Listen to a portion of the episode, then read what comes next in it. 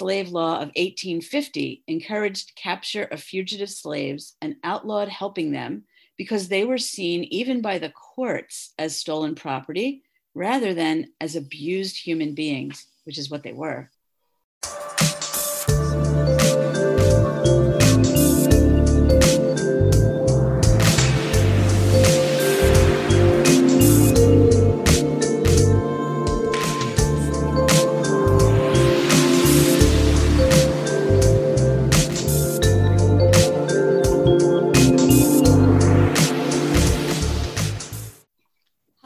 Welcome to the Shrinks on Third, our psychology and social justice podcast. I'm psychologist Cindy Ariel. And I'm psychologist Julie Mayer.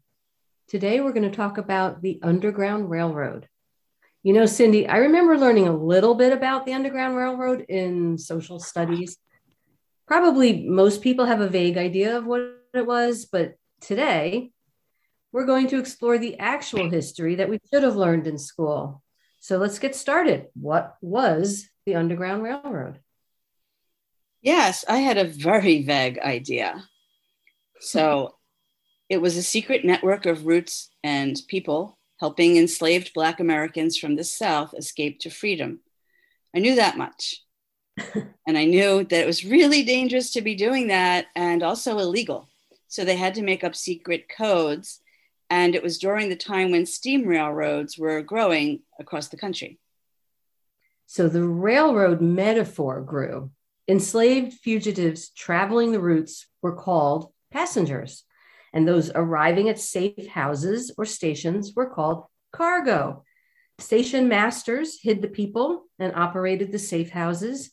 Conductors were responsible for guiding enslaved runaways from one place to the next and sometimes even taking the huge risk of posing as a slave in order to enter a plantation to find and guide runaways to the north.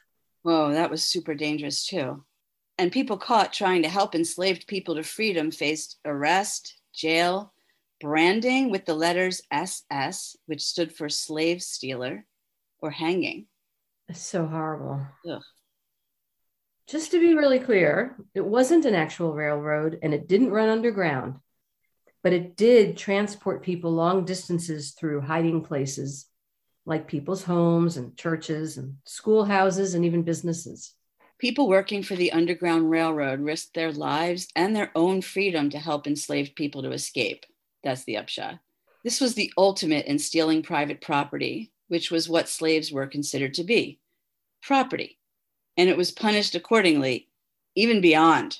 I'm not sure people were hanged for stealing other kinds of property. Oh, I doubt it. Passengers and conductors would move at night from safe house to safe house. Sometimes they would travel from 10 to 20 miles looking for the next lit lantern hung outside that identified the next station where they could rest and they could eat. And while they stopped to rest, a message would be sent to the next station to let the station master know that they would be on their way there. In addition to conductors and station masters, the vast majority of people who worked in the Underground Railroad helped in amazing and various ways, and they took tremendous risks to do so. They all really did. And learning about the Underground Railroad, we also learned about some really creative ways that some people were able to escape with their lives into freedom. Henry, nicknamed Box Brown, was a fugitive slave who escaped by shipping himself in a three foot long by two and a half foot deep by two foot wide box from Richmond, Virginia to Philadelphia. Oh my gosh, it sounds like a coffin. How horrifying. Mm-hmm. There's a happier example of another person, a light skinned man who made it to Savannah, put himself up in a first class hotel walked around town in a nice new suit, and was able to buy a steamship ticket to New York. Yeah, they both became free men with a little help from their friends. The Quakers were considered the first organized group to actively help escaped enslaved people. In fact, good old George Washington complained in 1786 that a group of Quakers formed specifically and illegally to help enslaved people escape attempted to liberate one of his enslaved workers who had run away. There was also a network in Philadelphia started by a Quaker that helped enslaved people on the run.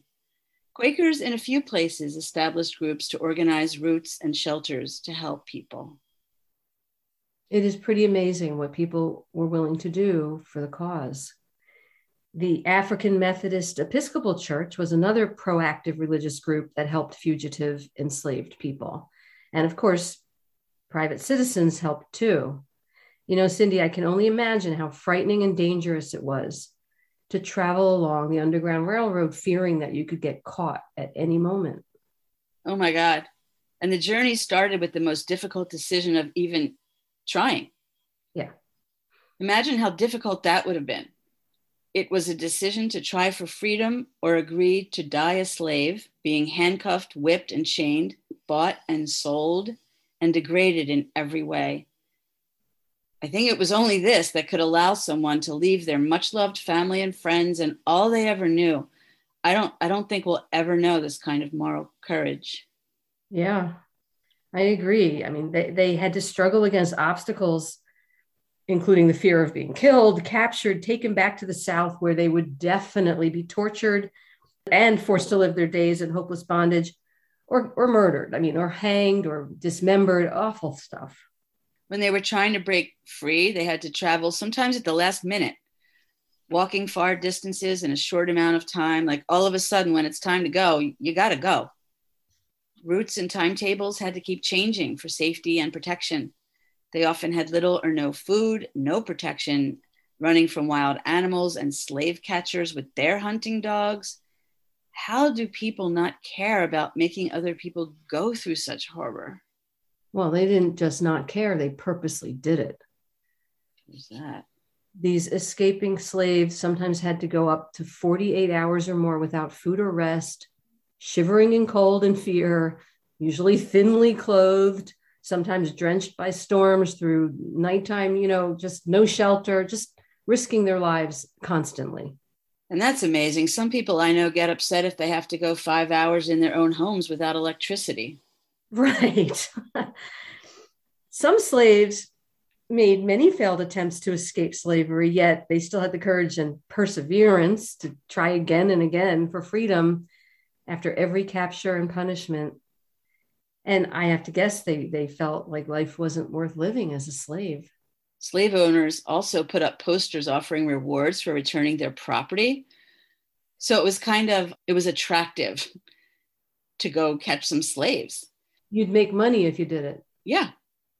And if they were caught runaway slaves of course were whipped and branded and jailed and sold back into slavery and everything we just mentioned.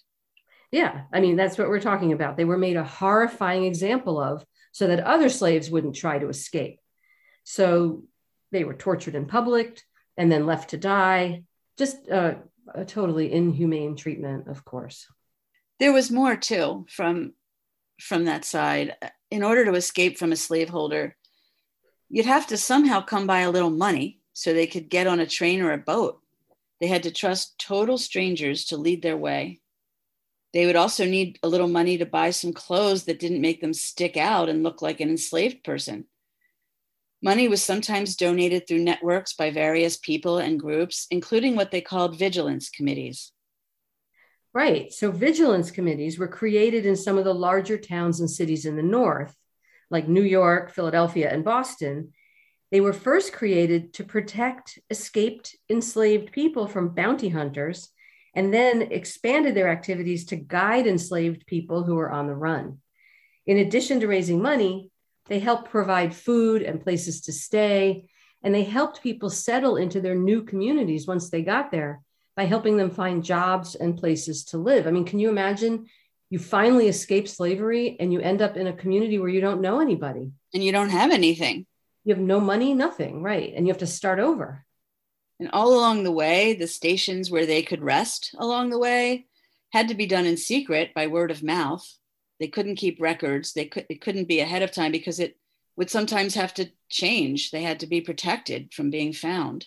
And the stations would change if ownership of a house or hiding place changed. People wanted to avoid suspicion, so the houses had to keep shifting around. If a new owner supported slavery or if the site was discovered, if someone reported it, you know, very quickly the passengers and conductors were forced to find a new station. It's interesting that the Underground Railroad wasn't run by any single organization or person. It was a lot of individuals doing their parts, but they didn't know who each other were or the overall operation. They just knew what they had to do. Imagine if it were happening now with cell phones, it would be so much more organized. yes. the amazing thing is that most Underground Railroad operators were just ordinary people, like from many occupations and all different income levels, including farmers, business owners, ministers. They were a diverse group of people of different races, often brought together, whether they were rich or poor, black or white, all for a common cause. A lot of former enslaved people who had escaped themselves, sometimes helped by the Underground Railroad and were now free, sometimes voluntarily risked their lives to return to help free those that were still enslaved. Sometimes that was a safer thing to do. Not everyone knew each other. Sometimes wealthy people would purchase enslaved people, even families, and set them free. But the enticements to sell people out for money made it so it could be hard to know who to trust. There were patrols that were hired by slave owners that were constantly looking to catch enslaved people. They were always nearby. So the Underground Railroad was very effective in helping hundreds of enslaved people move in secret to freedom each year. And over time, people all over started hearing about it. Julie, did you know that Frederick Douglass was a fugitive slave who escaped slavery, but not on the Underground Railroad? He escaped on a real train.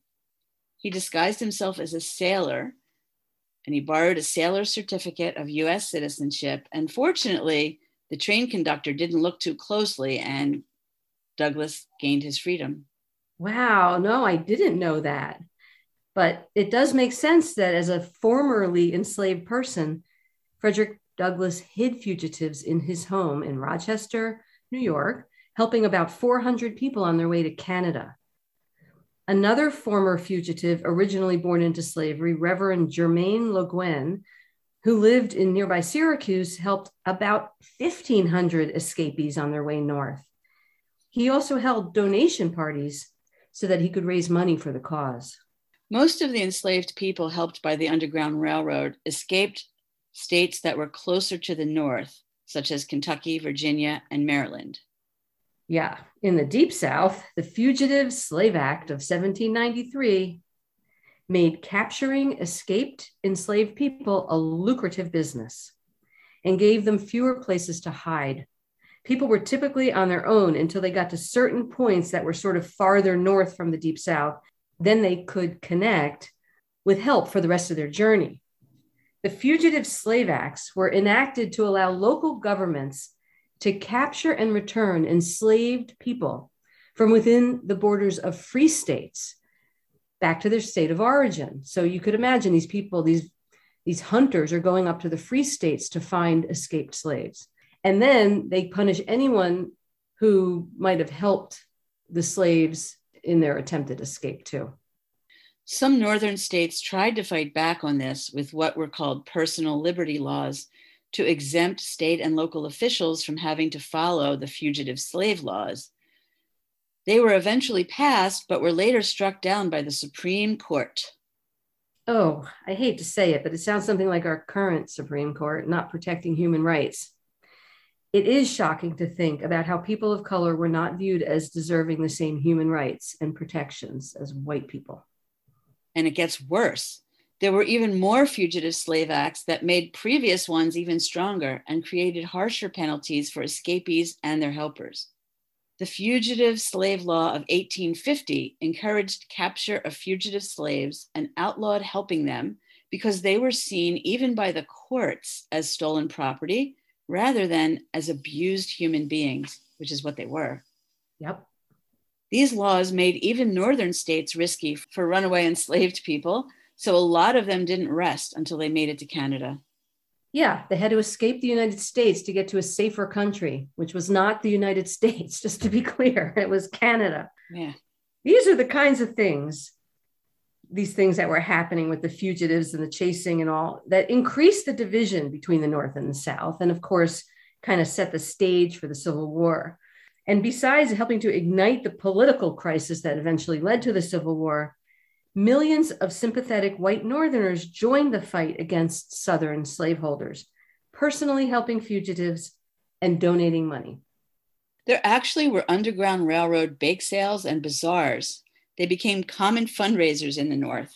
And these kind of activities helped give new meaning to thousands of women who, you know, were housewives and they turned their ordinary chores like baking and sewing into acts of defiance and empowerment. That's pretty cool. Even politicians who had sworn oaths to uphold the Constitution, including the clause mandating the return of runaway slaves to their rightful masters, ignored their duty, which is good. Some openly encouraged Underground Railroad activity. The governor of New York secretly sheltered runaways in his basement while serving in the US Senate. Judge William Jay, son of the first Chief Justice of the Supreme Court, ignored fugitive slave laws and donated money to help escapees. Apparently, some Underground Railroad lines led south en route to Mexico and the Caribbean. Wow, I didn't know that. Overall, according to some estimates, the Underground Railroad helped to guide 100,000 enslaved people to freedom.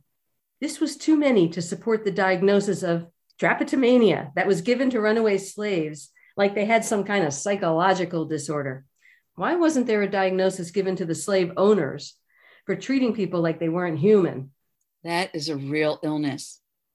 Sometimes runaways had to contest their freedom in courts.